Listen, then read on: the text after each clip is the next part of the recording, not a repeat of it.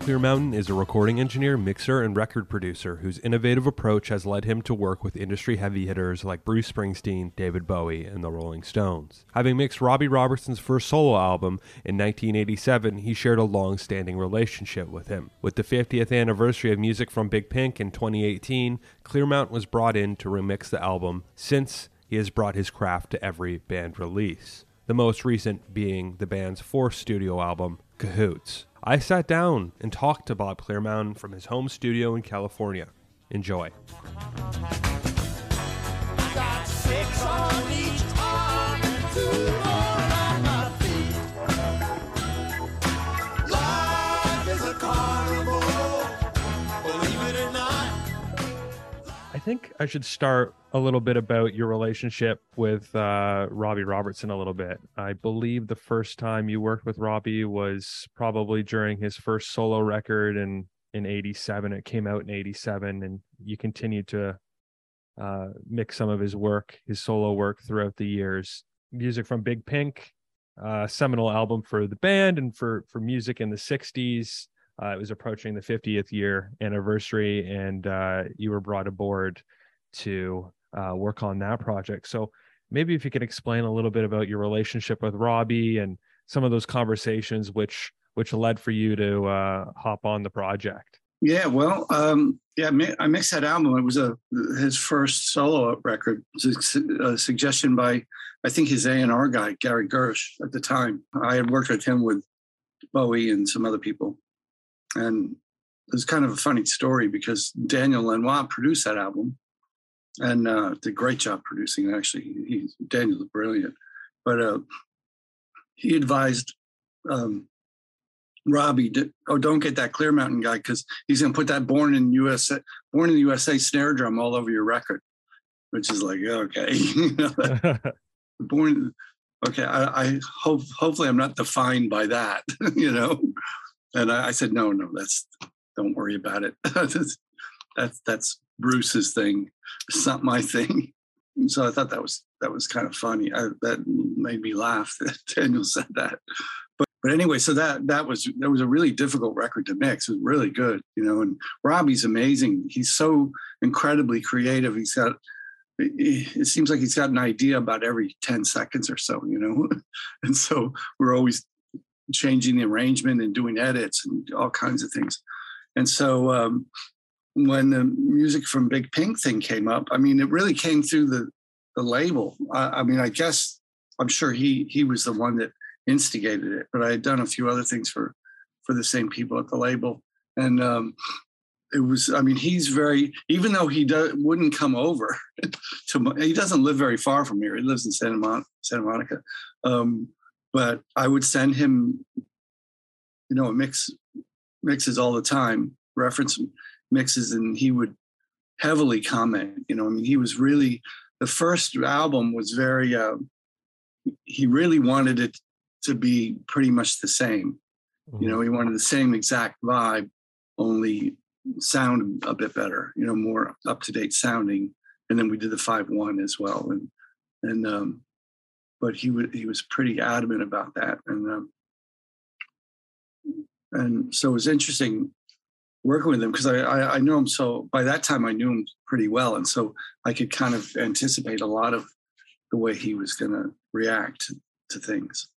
So he wouldn't he wouldn't come over. You'd you'd send him some of the reference mixes, and he would just kind of send back extensive notes, eh? Right, exactly.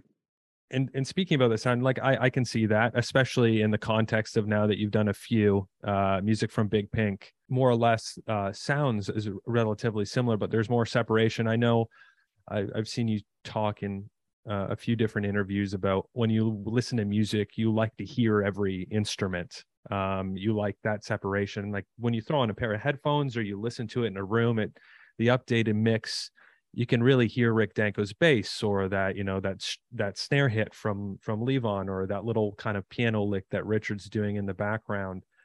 What were some of the things that you wanted to do when going in to this album to kind of update it, not take it too far out of the realm of what people are expecting with this record, but things that you would do to improve it? Well, it's interesting because it was, it was a bit of a dilemma for me being a fan as well. I mean, I grew up listening to the, these guys, and I was a huge fan of the of the band, and um, and so I never had a problem with the way the record. Well, I actually did, to be honest. I always thought it was a little on the murky side, you know. Even before I was a mixer or an engineer, I loved the songs and I loved the vibe of the record and I, and everything about it. I loved, but I, to be honest, I did kind of think, wow, you know, this, if you compare it to like Beatles records, which I also loved, you know, Beatles had, had this clarity and this presence, you know, which, which um, Music from Big Pink is really the opposite of that. I mean, that's part of what made it great. And so, but I never thought, well, this should be remixed. I never thought, geez, I, I wish I could make this better. And so going into it, and I'm I'm always the one thinking, well, why would they remix that? What was wrong with the original? I, I love the original. And so it's, you know, it's a bit of a conflict f- for me to even do that. But, you know, I tried to go back to think, oh, well, what what was I thinking when I when I first heard the record? And said, yeah, maybe I can make it a little brighter, a little bit clearer, but try to keep the same vibe. I mean, I actually tried to copy like fader moves that they, I'm just by listening to the record, I, I didn't, there's no record of any of that stuff, you know, what, what was done. I had to really listen to it really carefully to figure out what they were doing in the mix, which is, was difficult. It's really hard to do that, you know? And, um, you know, I mean, I mean, I was a bass player and I'm, I'm not even any good at reading music just because, you know, once you know, if you play by ear, once you know, Um, how the song goes, you don't look at the music anymore. You don't look at the chart. But it was like this, it, you know, once, because I I had to really force myself to go back and listen to the, you know, that was like the the chart, you know what I mean? Listening to the original. So uh, it, it was it was a challenge. It was a real challenge. And I know some people complained that, oh, well, he missed the vibe and, gee, sorry, man. You know, I did my best. I really did. And I was a fan. I'm, I was as much of a fan of as anyone else, you know? Yeah, it's it's different. Like, I think I think the key to take away from all of these things is it never replaces the original. There's always no. The original source material. Exactly. I mean, my playlist, my the playlist that I listen to now still has the original versions. Has the original, yeah. Yeah, and to to be honest, too, mine has original, it has updated, it has a mix of both, because I think that's kind of the cool part about it. I want to touch more about on the murkiness. Uh, you know, you become a master of it. You work with the Stones even, and some of that stuff is is like that as well. It seemed to kind of define some of that late sixties, early seventies sound, um, getting away from kind of the rigidness of the studio and kind of, well, also the tech, you got to keep in mind the technology of the time was pretty different. I mean, four of the songs on Music from Big Pink were four track, right? You know, and there was a lot of bleed across the tracks, and it, it was kind of, you know, you push the faders up and that's kind of the record, and um and so it, it was limited as to what you could do. I mean, the, the Beatles recorded on four track too, but I don't know what the hell they were doing, because those records sounded, still sounded unbelievable. But um, but on, on the band stuff, you can kind of hear that, that they weren't, they, they didn't put a lot of work into separation, you know, or, or anything like that. Or, you know, it was just kind of a guys in the room. I mean, literally, that's what it was. Yeah. And one one of the coolest parts about the work you did is like, digging up some of this stuff, you know, the band in their history and kind of what I guess makes them them is kind of the mystery surrounding everything that they did. Even on Music from Big Pink, The Weight, you get you include a little bit of studio chatter uh, just before you go into the track, which, you know, a lot of hardcore fans, including myself, love, because we just like to hear kind of what's going on, you know, as they're recording these legendary songs. Do you, I think I read somewhere too, though, that there may have been a few instances in some of these records, and we will get to some of the other ones as well, where you included more stuff or you dug up more studio chatter, but uh, Robbie, uh, Robbie nixed it a little bit. I was, I was kind of crestfallen to read that. How do you balance that? Cause you do on, on the first one, you have a lot of alternative takes. You've got outtakes, which I love, cause I like to see how the song develops or maybe where it could have been. Um, How do you balance that, and how do you work with an artist uh, or a band uh, to kind of include those things? Because I'm assuming based off of some of those comments, you kind of push for it maybe a little bit more than uh, Robbie does. Yeah, well, you know, I mean, I would just send him what what I thought, and and he, you know, obviously he he's the artist, and so he's got final say. So I'm not going to argue with him, you know, because he he knows what he wants, and and um and that that's fine with me. I mean, there was one thing uh, on one of the records. Uh, I, I think it was um, I think it was Stage Fright, because uh, Todd Rundgren recorded. He was the engineer, and there was a funny little thing that he he said on the talkback at the beginning of of one of the songs that I found, and uh, I really wanted to include it. He, he just nixed it. He said, no, I don't want any Todd's talking. To, I don't want one of Todd's jokes on my record, you know? That's yeah, because he said, uh, it was take twenty-five, I think, of this one song. He's, he said, okay, boys, here we are a, a quarter of the way to a hundred or something like that, or, you know, some some kind of joke about the fact that it was take twenty-five. And um, yeah, he, he he nixed that idea. But I'm a Todd Rundgren fan as well, and so I thought, well, this would be funny. Yeah, there's one. I think it was one of the previous reissues of the album. I think it's John Simon in the studio talking about he stops a take, I think, of Whispering Pines because somebody's chair's creaking in the background, and some of those studio chatter. Like, I live off of that kind of stuff personally. I, I love yeah. that kind of stuff. So you getting that little inclusion of Robbie there at the beginning of The Weight was uh, was awesome. One of the last things I wanted to talk about Music from Big Pink though is, you know, I I, I remember buying it, uh, got the vinyl, came in the mail. I throw it on, start listening to it, and um, I get to the a cappella version of uh, I Shall Be Released, which I was just completely blown away with. I wasn't expecting something like that. You talked about some of the bleed that happened in the studio and the way that they were recording everything. What was that like working with? Because I know with bleed and everything, like there's only so much you can do, um, but you included that, and you can, I think it's primarily the snare that you can kind of hear in the background, that Levon with the snare at the yeah. in the back. But what was your approach with that and including something like that? Because I think it obviously highlights Richard's beautiful falsetto really well, but uh, it's it's super special, I think. Well, that was the idea for me. You know, Richard's voice is so beautiful on that. You know, it's just, it's, um, and it's, just, you know, he had that incredibly sort of sad, um, I don't know what you'd call it, you know, sort of really sad kind of tone in his voice sometimes that, you know, it, he almost sounded like he was crying or something, you know. I don't think he was, but, but he had that incredibly emotional quality to his voice. And I thought this really kind of exposes that, you know, and, And not only that, but just just the way they weave their harmonies together, and and uh, they were just in a, they're such great singers. I mean, you're talking about three like magnificent vocalists, and uh, and the things they would do with harmonies was just incredible. And I just wanted, that was a, that was a perfect song to highlight it, I think. When you when you take a look back at the work you did on on Music from Big Pink, um in the hours that you put into it, digging through things, was there anything that you were surprised to learn overall about the record? Because you had listened to it, you said you were a fan of it, and you dug th- you dug through it and everything. Was there anything that was surprising about about that process for you?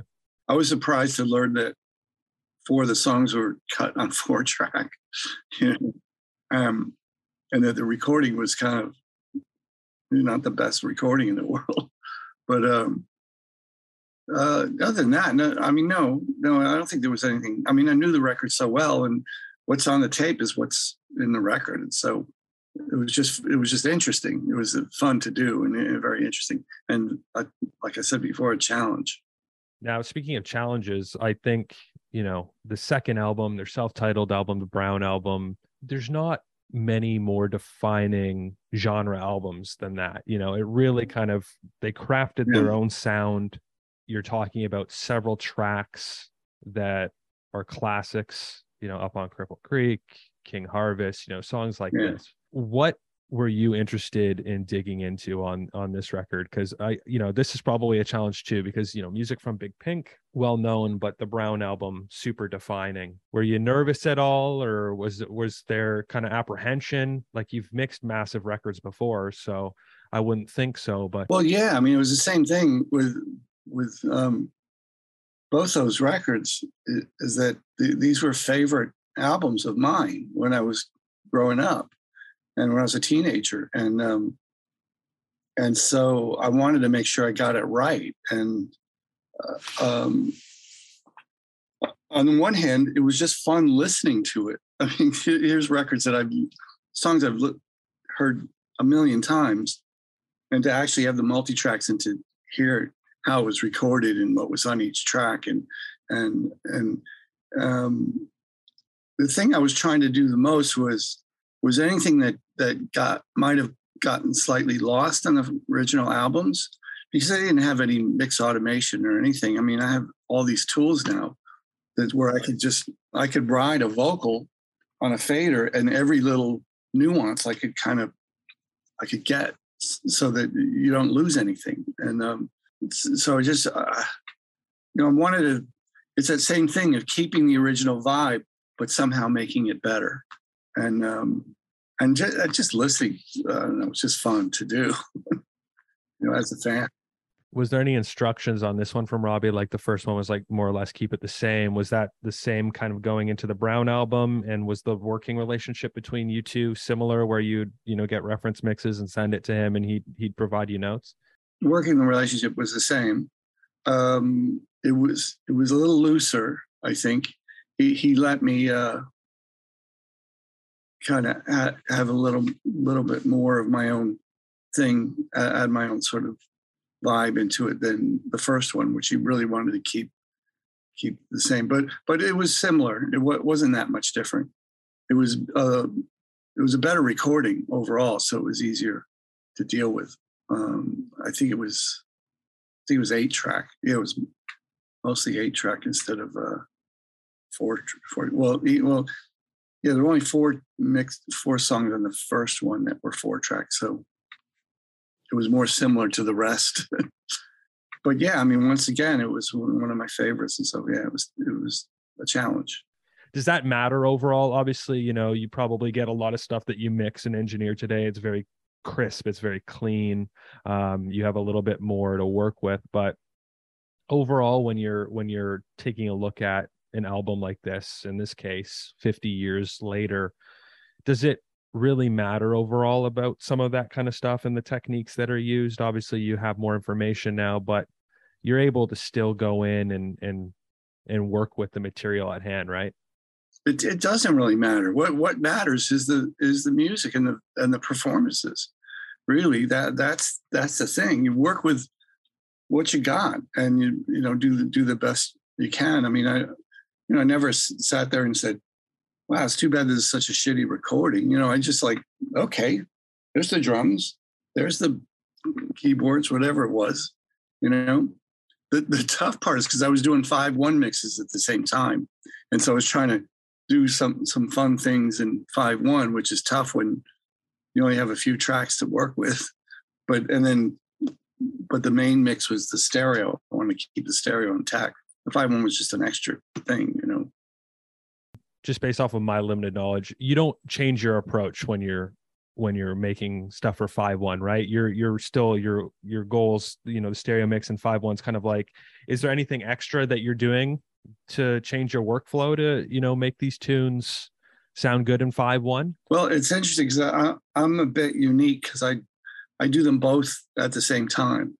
Right? It's the same exact mix, actually. It's just different outputs for each channel, and um, and there's but there's a few things like, you know, I'll, I'll have reverbs that are maybe quad reverbs, or and sometimes I'll have a delay if there's a any kind of an ambience mic that'll be kind of in the back maybe. Um, there wasn't much of that kind of thing on, on these records. There just weren't enough tracks for that sort of thing, but. Um, There are a few things, it, you know, I tried to make it in the, the five ones as if you're sitting in the middle of the studio and the band is sitting around you. You know what I mean? So sometimes you'll have a vocal come out of the, one of the back speakers, or or a guitar coming out of one of the back speakers. And a lot of people would think, oh, why would you why would you do that? Well, picture it. Picture you sitting in the middle of these guys, and they're all around you in a circle, you know? And so it kind of works. And that's how they recorded, basically. I probably wasn't exactly the way I mixed it, because I, I wasn't there, so I don't really know where they were standing. But I tried to make it all work logically, you know? No, that's cool. That's that's what it feels like. Uh, right. I've, I've listened to it five one. It sounds like that. It's super cool, because just out of nowhere, you'll get something that's just like, it just grazes by and you're like, wow, that's that's fun. It just adds a whole new kind of layer and dimension, especially to songs that you've, you know, listened to hundreds right. of times before. Sure. Right? To to hear it from that perspective, it's like, it's really fun, you know? Yeah. Great. I'm glad you felt, felt that way. All right. Let's jump ahead then to, to Stage Fright. I think a bit of a sonic departure yeah. for, for the band. Uh, we, we touched on it earlier. Todd Rundgren came in and engineered this. So he brings a kind of a different sensibility to the record. Uh, they moved to a different location. Was there, again, any change in your approach on this? Uh, probably the recording was a little bit better to deal with, I'm assuming. Um, but I, I feel like as we go on and you're involved in these different mixes, they do get a little bit more adventurous each time. So was it, again, another case of Robbie kind of letting you really get in there and, and work with the, with the song? Yeah, he didn't, he really didn't like the way that record was mixed. And so he let me kind of do do quite a bit. Um, and I thought it was recorded pretty well. I think Todd did a pretty good job. And it's funny, because I've mixed, I've tried to mix a few things that he had produced and recorded, which was difficult. The other projects were, this is like the the best recording I'd ever dealt with from from, from him. And um although I love, there's some of his records, I, I just love the way they sound. Like A Wizard of a True Star is one of my favorite albums, because it's so nutty sounding, and I just love, love what he did on that. But this this particular Stage Fright I, was recorded pretty well, and um, so it was easy to mix.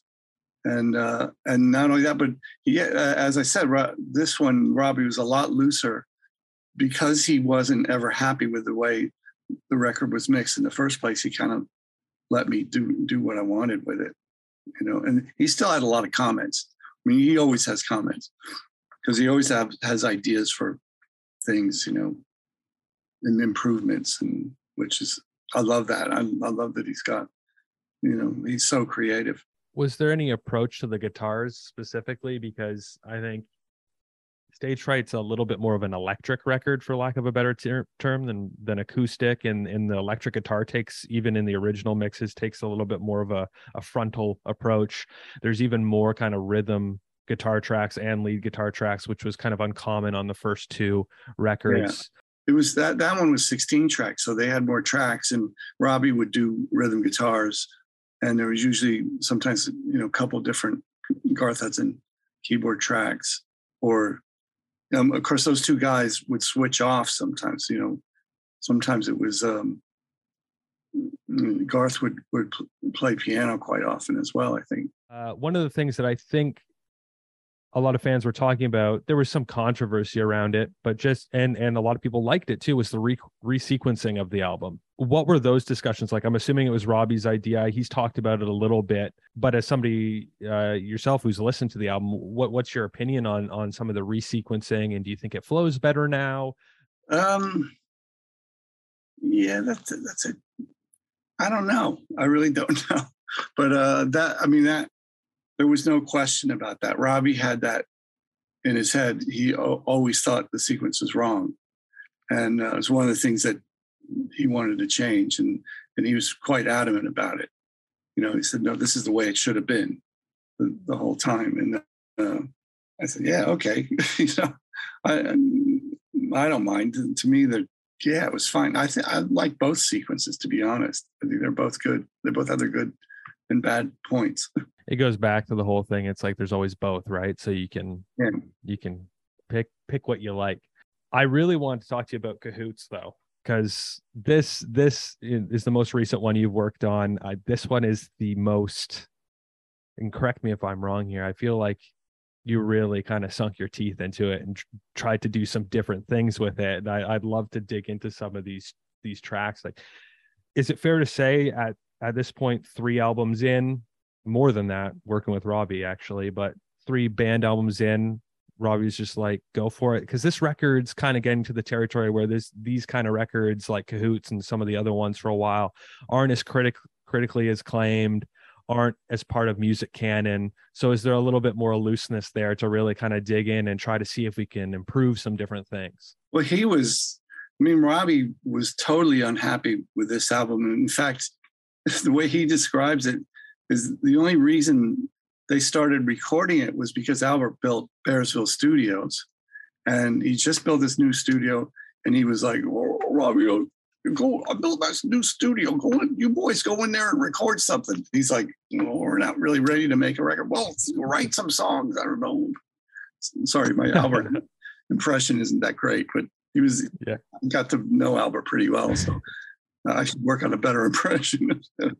But, uh, But anyway, so that that's what it was. It was more, you know, this is the first album ever recorded at this this new studio, and just go make it work. And I think they were still trying to figure out how to plug in the mics or something, because some things barely got recorded, you know, and there was a lot of repair work that I had to do on it before, while I was mixing it. And um, and not only that, but Robbie says, look, it was it was too busy. We were all playing too much. And um, and so just weed through it and and clean it up. He said, clean it up and make it make it more focused and more um, to the point, and, and think about the songs, and, and anything that's getting in the way, let's just get rid of it. And uh, so I did. I kind of did a lot of um, some of it's somewhat rearranged, actually, you know, um, and and um, Life is a Carnival. There was, you could hear on the drum track that Levon's playing this tom-tom thing that's part of the groove. It's kind of a constant thing, and um, but it's way off in the background. If you listen to the record, you hear it, but it's it's not the predominant. You know, it isn't up front, and so I had to really dig it out. I mean, what? I mean, I hate to say this, and, and I'll probably get killed for it, but but we used a little sample. I tried to find a another drum that sounded exactly mm-hmm. like that drum, and we just triggered it off of what he played, you know, and coming in, it was really difficult to do. We had spent a long time in Pro Tools getting it exactly to what he did in the dynamics and everything. And um, so that's that, that drum that's you hear over kind of on the right there. And it, and it's, it's really, I think it's really added to the groove of the song that you can now hear it. And, and it's not like we, I, I didn't add something that he didn't play. He actually did play, but now it's it's more defined. And then um, there were a few other things. I did a little breakdown after the middle section, and and uh, just little things to make it a little more interesting. I mean, like I say, Robbie was really unhappy. He, he didn't even like listening to the record. He said, "Look, we got to make this better," you know. And so I did what I what I could. No, and, and it sounds it sounds great. I wanted to talk a little bit about. You said you you you might get killed a little bit about it, but when you approach something like drumming, like Levon has, he has a specific kind of sound that's that's his. Um, but yeah, you're you're taking a sample and you're and you're you're putting it in there. You're trying to match the intensity in which he hits it at, and, and all of that. Was there any other instances where, because of, you know, how things were recorded during the period of time, were there other instances on this album that you felt the need to go back in and have some, you know, sample blend uh, in there? Um, yeah, that probably was in places here and there. You know, hopefully you don't really hear it, that it just blends. I try when I, I try to avoid doing that as much as possible, but sometimes I just can't get the, the presence out of something that without it. And so I'll, I'll try to make it sound as, as in context as possible, and, and not, not jump out at you like, oh, well, God, there's samples, you know? Mm-hmm. I think people also fail to realize that it happens a lot more on some of their favorite records lot. than they think. Really a lot. You oh, know what man, I mean? So much. Yeah. In talking about some of the stripping down of, of some of the tracks and the busyness, um, talk to me a little bit about that, because it's a very different, it feels very different. Like you stripped a lot of the stuff out. you know, you sitting there and playing with different things and, and trying to come up with something that sounds good. I think, is that the real just barometer of yeah, it? Yeah, pretty much, you know, something that sounds good and that, that complements the song too. You know, it can't, I, I'm always thinking, yeah, a, a great sound is great, but if it doesn't complement the sound, if it doesn't add to the, the piece of music, then uh, it's not, it's not good. And so to me that, it just worked, you know, it, it um, like kind of everything I do, hopefully is, is, is like that. You know, to me, it's the music that's most important. And I, when I listen to records, I don't listen to the mix or, you know, I mean, sometimes the arrangement, but it's really this, the song, the melody and the, the lyrics that, that interest me the, the most for most of the stuff that I listen to, you know, and how does it make me feel? And if there's something in there that annoys me, then I don't want to hear that. You know what I mean? And so, so I will get rid of whatever was getting in the way of the song, and it's irritating. Was Robbie, after you showed him some of these mixes and, and everything was finalized, do you, do you think he was a lot happier with it after the fact? I, I think he was. He told me he was. He said he he thought it was really, really special, and he was quite proud of it now. Awesome. And uh, I don't think he was lying, because uh, he doesn't mess around. He doesn't mince words ever. You know what I mean? He tells me what he thinks. And, um, and so, yeah, I, I think, I mean, it was a, that took like a month to mix, you know, I mean, it was a, it was a long, that was another one. It's a, that was even more of a challenge simply because he said, look, we got to make this better. This, this record, I was not happy with it at all. And so whatever you could do to make it, make it better, you know, other than replaying something, you know what I mean? I mean, the musicianship is is fantastic, so nothing had to be, certainly that wasn't going to happen, but uh, but just whatever I could do. I mean, there were some outtakes. What was the song? Oh, there was one. I, I don't have a list of the songs in front of me, and I don't remember titles, but there was one outtake that there was, I mean, they really played nothing on it. I mean, they just, they noodled around a little bit on one chorus, and then I, I just totally revamped the thing and turned it into something. I mean, it's still not not a song. It's, Endless Highway, maybe? Yeah, I think it was Endless Highway. Endless Highway. Yeah, yeah, yeah. No, that's that's interesting. So you just kind of found that and just tried to make something out of it. Yeah, right. And there was, Robbie did some licks on one chorus, and then I kind of repeated them and then chopped them up so it, in a different chorus, so it sounded like he played something different. And, you know, I mean, it did a lot of, a lot of rearranging as much as I could, you know. Do you find that a challenge? Because like when you're working with the Stones, if uh, correct me if I'm wrong, but sometimes, you know, a lot of those guys are still there. So if you need to come in and do punch-ins, like if, if Mick needs to do like a vocal punch-in, then he, that he can do it, right? Like with th- with this group, you know, unfortunately, a lot of these guys have passed on. So that's the challenge, right? Yeah, it's a challenge. But they they really didn't have to redo anything. They just played played great, I think, you know, and, and that wasn't a problem. And and with the Stones, that's only, there's only one record I had to redo. Uh, no, actually, that that there was that that one in the eighties that that I did. They came back and redid some stuff, but um, and the and then the the Shine a Light um album, I actually talked Mick into to uh, re-singing Satisfaction, I think, because he he was like really out of tune. You could tell that the he wasn't hearing the monitors, and some something must have happened to his his monitors, because it was like he was kind of all over the place. But um, other than that, uh, I the Stones we haven't. I I never had them come in to do anything. You know, looking at all of these records together, was there anything that stuck out to you as the most challenging, or even the most fun one to kind of get in there and and and take your approach on it? Well, Cahoots was the most fun because I I had the most freedom to do all kinds of stuff, you know, and I just try things and send them to Robbie. So, oh, what do you think of this? You go, yeah, that's okay, or no, that sucks. Don't do that. What'd you do that for? You know, it's like. Um, I remember the one time I did some edits on um, Life is a Carnival on um, Alan Toussaint's horn arrangement. I took one note out. Because well, what happened to that? You know, it's like all, of all the things that I did, wow, that's the one note. He goes, oh man, no, you got to put that back. That's really important. And I go, okay. He was right. Yeah, no, that just speaks to too that Robbie, uh, I guess he fully understands everything that was going on in every single song. It's not just like he's passing these tracks along for somebody no. to mix. He he he cares about the music. Absolutely. He he knows what's there. You know, I mean, he's totally, totally aware of, of everything. And so um, is the goal to remix all of the band's catalog?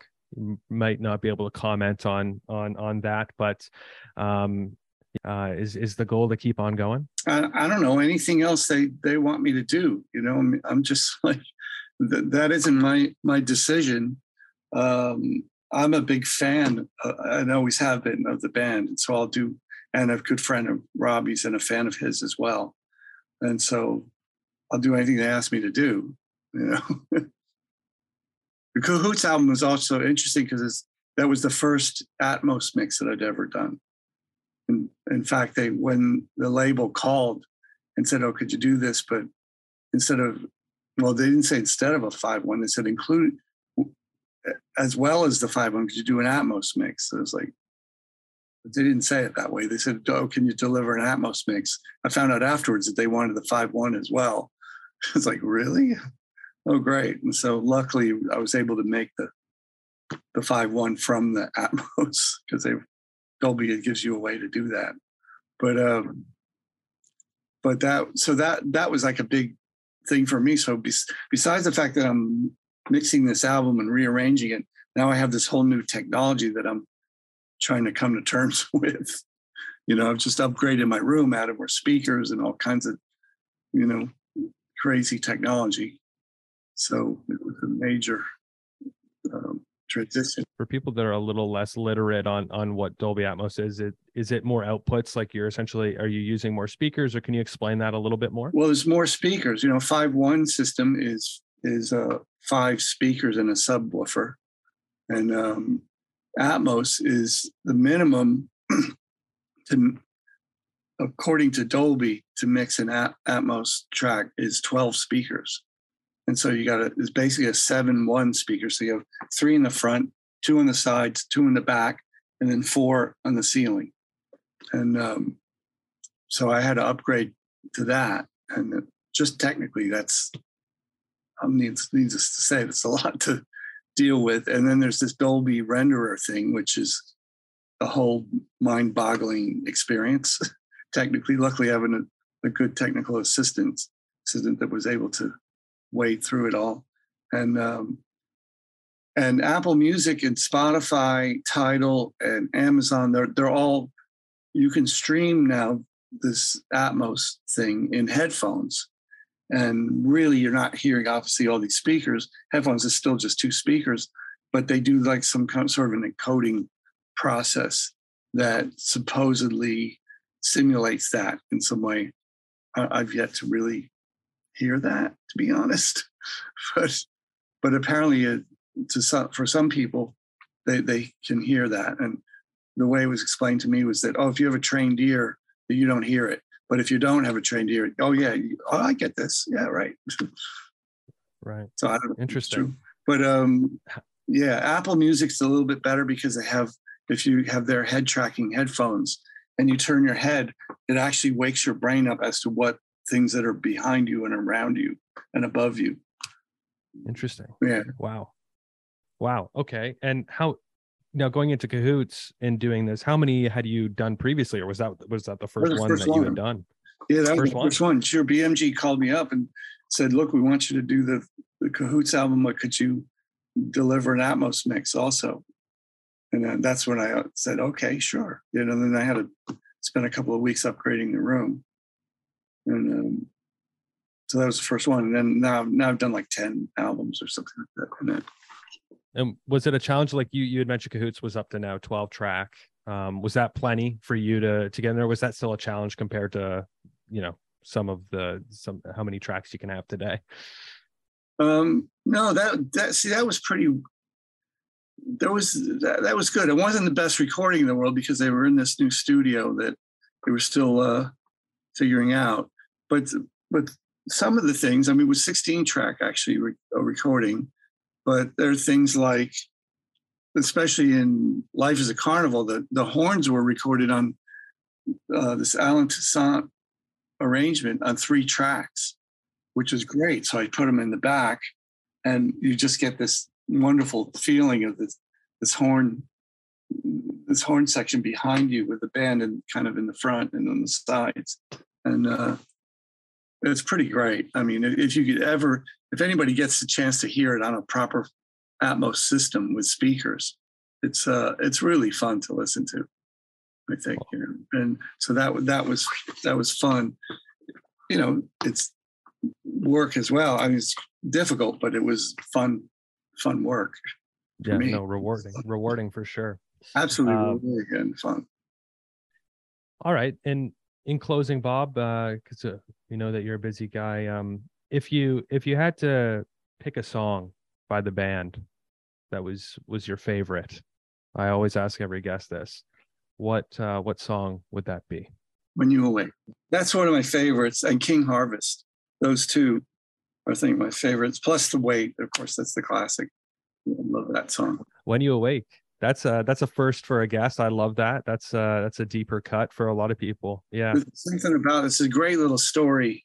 And, mm-hmm. and and it's just got a cool little chord change and a, and a modulation in there. And I, I just, musically and lyrically and melody-wise, it, it just always kind of struck me as a cool little song, you know. I mean, it's not a, it's not a big grand, there's, there's nothing, it's just, it's kind of this small little, very sweet song. Thanks, Bob, for coming on. I appreciate it. Well, my pleasure. And I, I'm just, I hope everybody enjoys the band as much as I do, no matter which version you listen to. Of course. Yeah. Thank you. Appreciate it.